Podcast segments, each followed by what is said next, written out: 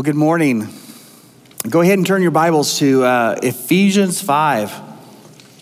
So, as I contemplated what to, what to speak on, I thought, you know, since as a church family, we have adopted the CBR Journal as our community Bible reading plan. And so I decided to pick a text from our, one of our recent readings. And so, if you're tracking with the plan, then um, you know that uh, our New Testament readings recently have been in the, the wonderful epistles of Galatians and Ephesians and Philippians and Colossians. And I have found that, that Ephesians 4 and 5 have been um, particularly thought provoking for me. So today I want to explore a, a section of scripture through the lens of two verses in Ephesians 5 1 and 2. I, I, think these two verses really kind of serve as the pinnacle for the, for the whole book of Ephesians. They're what everything before and everything after points to. So, for context purposes, I want to begin reading today in verse 17 of chapter 4. So, this is Ephesians 5, Ephesians 4. We're going to start in verse 17. Therefore, I say this and testify in the Lord you should no longer walk as the Gentiles do in the futility of their thoughts. They are darkened in their understanding, excluded from the life of God because of the ignorance that is in them and because of the hardness of their hearts. They became callous and gave themselves over to promiscuity for the practice of every kind of impurity with a desire for more and more. But that is not how you came to know Christ assuming you heard about him and were taught by him, as the truth is in Jesus, to take off the former way of life, the old self that is corrupted by deceitful desires, to be renewed in the spirit of your minds, and to put on the new self, the one created according to God's likeness in righteousness and purity of truth. Therefore, putting away lying. Speak the truth, each one to his neighbor, because we are members one of another. Be angry and do not sin.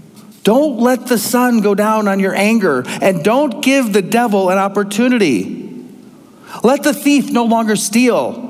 Instead, he is to do honest work with his hands so that he has something to share with everyone in need. No foul language should come from your mouth, but only what is good for building up as someone in need, so that it gives grace to those who hear. And don't grieve the whole, God's Holy Spirit. You were sealed by Him for the day of redemption. Let all bitterness, anger, and wrath, shouting, and slander be removed from you, along with all malice. And be kind and compassionate to one another forgiving one another, just as God also forgave you in Christ. Therefore, be imitators of God as dearly loved children and walk in love as Christ also loved us and gave himself for us, a sacrificial and fragrant offering to God. Pray with me. Fathers, we come to you today, God, we are hungry to hear your word. God, would you speak your, your truth through us today, through this most foundational of passages? God, would you give us eyes to see both where we fall short in imitating you, as well as eyes to see how far you have brought us in transforming us into your image by your grace. God, may we rest today solely in the hope that He who began a good work in us will be faithful to complete it. And it's in your holy name we pray. Amen. You may be seated. So, it shouldn't be a stunning surprise to anyone to hear me say today that the essence of Christianity can be summed up in four words be imitators of God. Christians should be people who mimic Christ. We're called to act like him. We're called to think like him. We're called to talk like him. And yet, probably only the most self delusional among us have asked the question so, how's that going for you? Would probably answer, nailing it, right? The world is right to call Christians hypocrites if the expectation of us is, is to be carbon copies of Jesus because we all fall woefully short. And yet, what we read in Ephesians 5 1 is not a suggestion, it's a command, it's an imperative statement. So, why would God command us to do the seemingly impossible? And how exactly are we supposed to live out this lofty expectation? In the next few minutes, I, we will look to answer these questions by examining three aspects of imitating God. We will explore the properties of imitation, the posture of our imitation, and the practice of our imitation. First, we'll look at the properties of our imitation. Genesis 1 6 records God saying, Let us make man in our image and after our likeness. I mean, what separates us most from every other living creature is that we alone are the imago Dei. We are the image of God. We were created to reflect God. And this, of course, doesn't mean that, that we're all doppelgangers gangers of God. He of course, has attributes that we could never imitate. God is often summarized by two characteristics his greatness and his goodness. The attributes of his greatness are what is commonly called incommunicable attributes, the meaning we could never imitate these. God is omniscient, he's all knowing, there is no knowledge outside of him. Even what all of humanity knows collectively cannot compare to what God knows in Himself. He is omnipotent, all powerful. We can't be that. No one thing or no one is greater, equal, or more powerful than God. He is omnipresent. God is spirit, so he's, he's all places at once. We can't do that. Kevin sort of did that when he was like, notice he was like outside and then he was inside this morning, but that was that's video tricks, okay? We cannot, we are not omnipresent. Only God is. David describes this attribute in Psalm 139. Where shall I go from your spirit? Or where shall I flee from your presence? If I ascend to heaven, you are there. If I make my bed in Sheol, you are there. If I take the wings of the morning and dwell in the uttermost parts of the sea, even there your hand shall lead me and your right hand shall hold me. God is immutable, meaning he doesn't change, he cannot change. He is eternal. He is infinite. He is transcendent. He is preeminent. He is above all things and he is incomprehensible. He is beyond our understanding. These are some of the attributes of his greatness, his greatness, which is, which is incommunicable. They cannot be imitated by us or anything. But God does have communicable attributes that describe what it means to be created in his image. You see, we can we are called to imitate his goodness or his moral character. Scripture calls us to what? To be holy as He is holy. He calls us to love like He loves. He calls us to forgive as He forgives. He tells us to imitate His patience, His kindness, His goodness, His gentleness, His faithfulness, His long suffering, just to name a few. So when God calls us to be imitators of Him, these are the traits He equips us to imitate. But when the Apostle Paul commands us to be imitators of God, he goes beyond just the communicable attributes, he also gives us the posture of our imitation. Be imitators of God. How? Well, what does it say next? As dearly beloved children. I mean, this is an immensely helpful image because uh, pretty much everyone can relate to how children are imitators. I love hanging out with my, my, my six year old grandson. And like most six year olds, one of our, our, our favorite things to do is play Legos. So when Owen and I sit down and we start, he, he almost always he's going to insist on building his own creation. And we start, but it doesn't take long before he starts looking over at my thing and saying, What you building, Papa? Oh, I'll tell him, Well, I'm working on this. And, and of course, he'll say, Well, I want to build one of those which quickly turns into a hostile takeover of my project, and um, to, to, which he adds a few random pieces and then, then proudly shows off as his project. And I'm okay with that. A little bit, not, I'm just kidding. of course, I'm not offended he tries to copy me. He's my dearly beloved grandson, and I love that Owen imitates me. You are a child of God. And I don't mean like the generic, we are all God's children kind of child.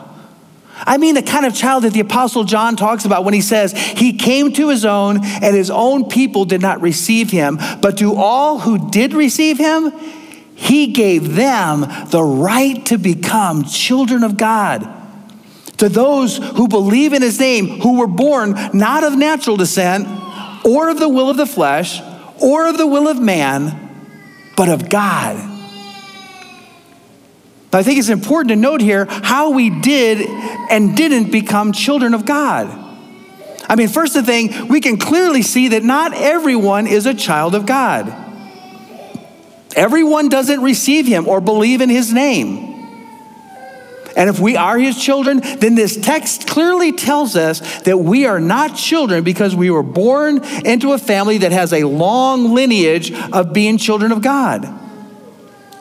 It also says that, that it wasn't by our will, our decision. We didn't, we didn't think this up, we didn't logic this out. And it wasn't even because of, of a persuasive preacher. So, if it wasn't us or our family or our pastor that made us God's children, then how did we become his children? I think Paul answers that in Ephesians 1, where he says, For he chose us in him before the foundation of the world to be holy and blameless in love before him. He predestined us to be adopted as sons through Jesus Christ for himself, according to the good pleasure of his will, to the praise of his glorious grace that he lavished on us in the beloved one. Galatians 3:26 tells us that through faith you are all sons of God in Christ Jesus. Okay. So, so if God predestined us to be sons before the foundations of the world, and we became sons through faith, why us? Why did he predestine us? And where does faith come from? Well, once again, the answer is in Ephesians. Ephesians 2 8. For what? You are saved by grace through faith, and this is not yourselves, it is a gift of God. This is what fuels our passion to be imitators of God for reasons that we cannot begin to understand. In His infinite grace, God chose us to be His children for no reason that we can possibly take credit for. And then at just the right time in our lives, He opened our eyes through His miraculous gift of faith so that we would believe this most unbelievable story that when we wanted nothing to do with Him, God pursued us. We were enslaved children of Satan, enemies of God, and the price of our adoption was God's life for ours. But stunningly, Jesus took the deal. He willingly chose to be rejected by his father and tortured and killed so that what? So that we could become his adopted kids. That's how dearly beloved you are. And of course, the even greater news is that we're not just adopted kids of a dead father but a father who triumphantly conquered death and the grave so that we could be his dearly beloved children, not just in this life, but for all of eternity. This incredible truth, I think, is what, what made the Apostle John burst out in adoration. See what love the Father has lavished on us, that we should be called children of God. And that is what we are. Isn't that awesome? As the great hymn proclaims, love so amazing, so divine, demands our life, our soul, our all. How can we not want to be imitators of a God who loved us this dearly? And you see, to the degree that we experience and understand the depth of God's love for us, it will dictate how passionately we strive to imitate Him. That's why the Apostle Paul says in Ephesians 3 I pray that you, being rooted and firmly established in love, may be able to comprehend with all the saints what is the length and width, height and depth of God's love. And to know God's love that surpasses knowledge. Why? So that you may be filled with all the fullness of God. One modern translation says it like this it says, Yes, May you come to know this love, although it can never be fully known, so that you be completely filled with the very nature of God. In short, I want you to know the full extent of God's love for you so that you will fuel you to be an imitator of God. And that leads to my last point in this section, which is that you cannot imitate what you don't know. Knowledge of God may create a desire to imitate Him, but to actually be an imitator requires that you get to know Him, spend time with Him. Children are mimics of their parents because they're rarely away from the presence of their parents. And once again, what is true biologically is true spiritually. Those who spend the most time in the presence of God through reading and studying God's word and through prayer are going to be the best imitators. Authentic Christianity is not defined by believing in Jesus, it's defined by following Jesus. Unfortunately, there are far more believers than there are followers. Church, this book is the revealed Word of God. This is how we know God. This is how we follow Him. This is how we imitate Him. And, and quite honestly, it's really kind of sad and appalling how many self proclaimed Christians, how little time they spend reading and studying this book. I read a survey done by Christianity Today that found that only 19% of church going Christians read the Bible daily. And it also found that the average time spent reading God's word among church going Christians is less than an hour per week. That's among church going Christians. I think it's safe to say that a, that a child who spends less than an hour a, a week with his parents is not going to be a very good imitator of his parents, is he? And a Christian who spends less than an hour a week with God is not going to be a very good imitator of God. Hear me. God didn't go to the extremes that He did to adopt you as His dearly beloved child just for you to have an estranged relationship with Him. He loves for us to be in His presence and our lives will become indescribably sweet when we learn to love to be in his presence as well. I think King David understood this, which is what led him to say, I have one thing from the Lord. I've asked one thing.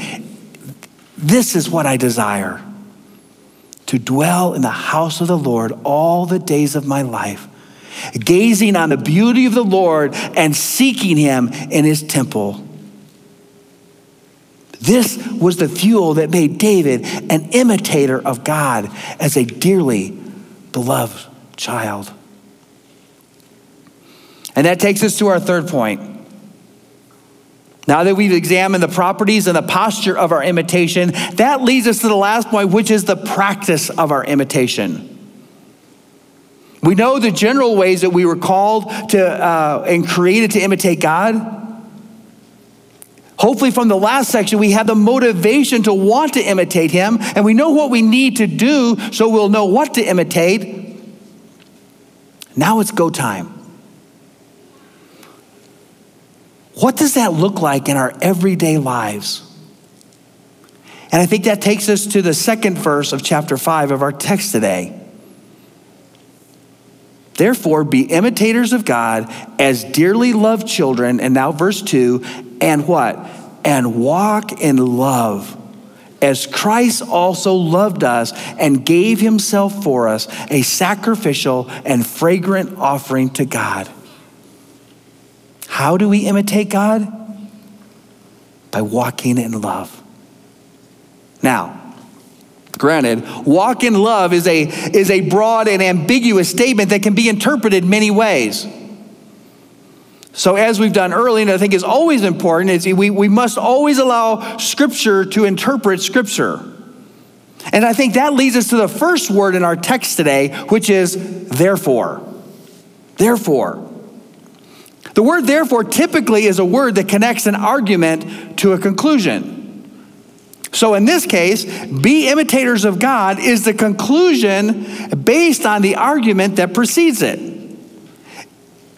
It is this argument that I believe gives us clarity as to what it means to walk in love.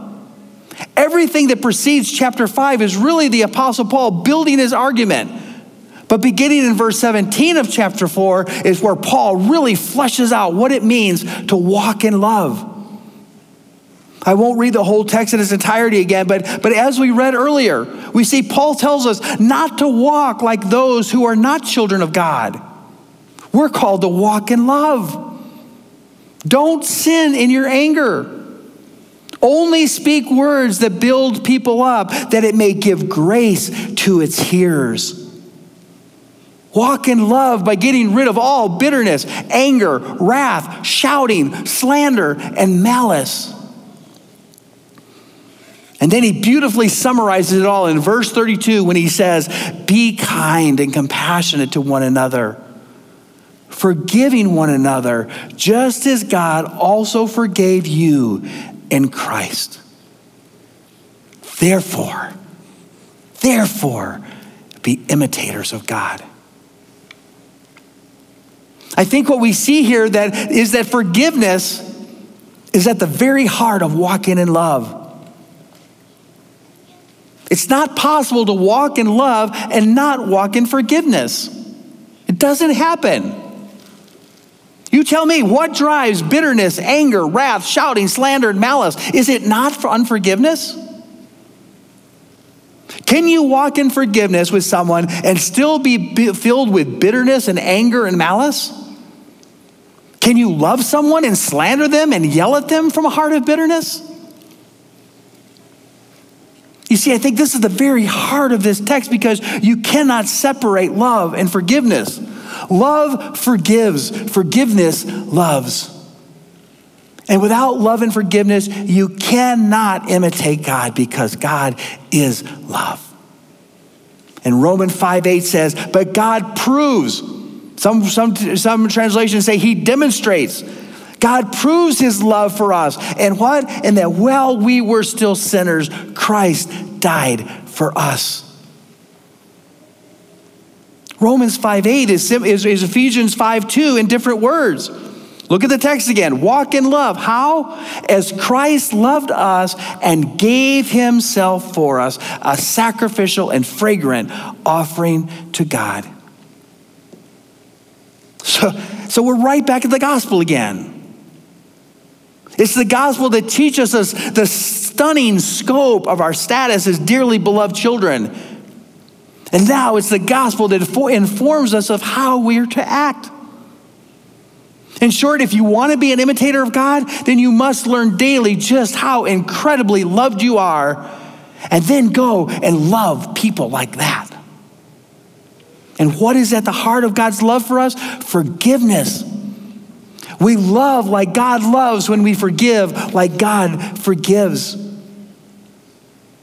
Forgiveness is the outward demonstration of love, or the fact that, that it's a demonstration of love is all over Scripture. Proverbs 10 12 says, Hatred stirs up conflict, but love covers all offenses. All offenses. Not some of them, not even most of them, all of them. You don't like the Old Testament? Try 1 Peter 4 8 on for size. Above all, maintain constant love for one another, since love covers a multitude of sin. Love is demonstrated by forgiveness. But you see, forgiveness and love are not just the outward demonstration of each other, they are also the motivation for each other. We don't just imitate God by our love and forgiveness. We love and forgive. Why? Because we are loved and forgiven. I think the most beautiful example of this is found in Luke 7 with the story of the sinful woman. Beginning in verse 36, we read the story of Jesus being invited to the home of a Pharisee for dinner. And I don't know exactly how that works, how people seem to kind of come and go in each other's houses without an invitation. But, but regardless, there's a, a woman, the story tells of a woman of ill repute, a prostitute. She heard of this dinner and she showed up at this Pharisee's house with an expensive jar, jar of perfume. And her story says that she proceeded to kiss the feet of Jesus and wash his feet with her tears and anoint them with perfume. Well, the Pharisee host observes this and he is outraged and actually uses it to discredit Jesus, saying that, hey, if you were really a prophet, you would know exactly what kind of a sinful woman is, is, is doing this to you. And you would certainly stop her from touching you and, and get her out of the house. But instead, we read, beginning in verse 44 of Luke 7, it says this Turning to the woman, I love that. He turned to the woman and then and he said to Simon, Do you see this woman? I entered your house and you gave me no water for my feet, but she, with her tears, has washed my feet and wiped them with her hair. You gave me no kiss, but she hasn't stopped kissing my feet since I came in. You didn't anoint my head with olive oil but she has anointed my feet with perfume. Therefore, therefore I tell you, her many sins have been forgiven. That's why she loved much. But the one who is forgiven little loves little. And then he said to her, Your sins are forgiven.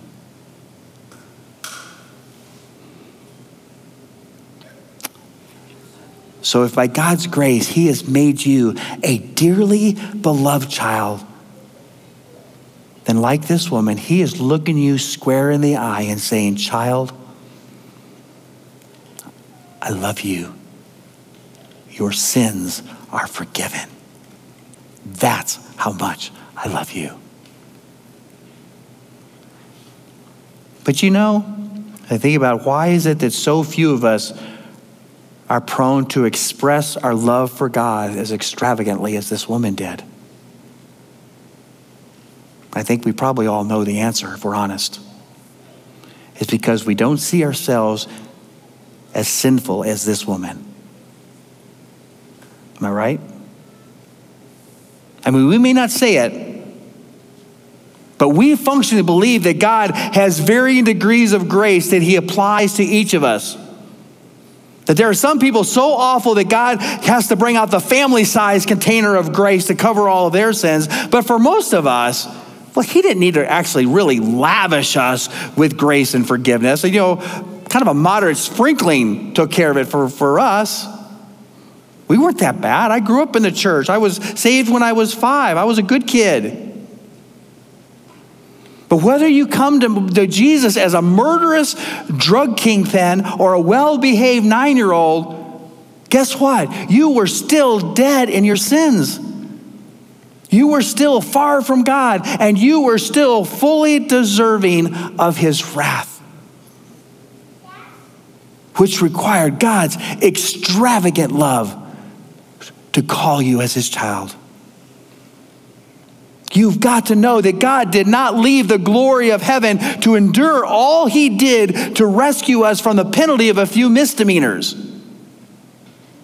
If you don't see yourself as, as sinful and deserving of God's wrath, as much as the prostitute in Luke 7, then hear me, you don't see yourself rightly. But when you get to the place where you can honestly describe yourself, like the Apostle Paul, as the chief of sinners, then and only then will you truly begin to imitate God. You will love much because you realize you have been forgiven much. So I'll close with one more exhortation from the Apostle Paul in Ephesians 4.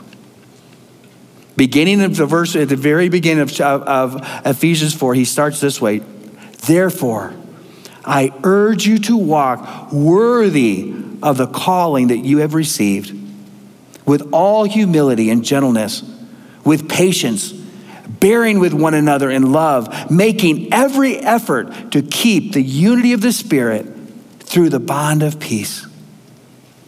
Redeemer, walk in love as dearly beloved children and be imitators of God. Pray with me. Father, this text is as intimidating as it is inspiring. That the God of the universe would call us to be imitators. That you would create us in your image, that we have, have even the possibility of being holy as you are holy to love people as extravagantly as you love people. To be willing to forgive as, as completely and freely as you have forgiven us. God, what a thought. What a truth. God, would, this, would we be once again overwhelmed with the amazing story of grace that you have applied to us. That for reasons that we can't fathom, no credit to us, you, before the foundations of the world, predestined us to be children of God, dearly loved children of God. God, we need you. We need you if we have a hope of being able to walk in love.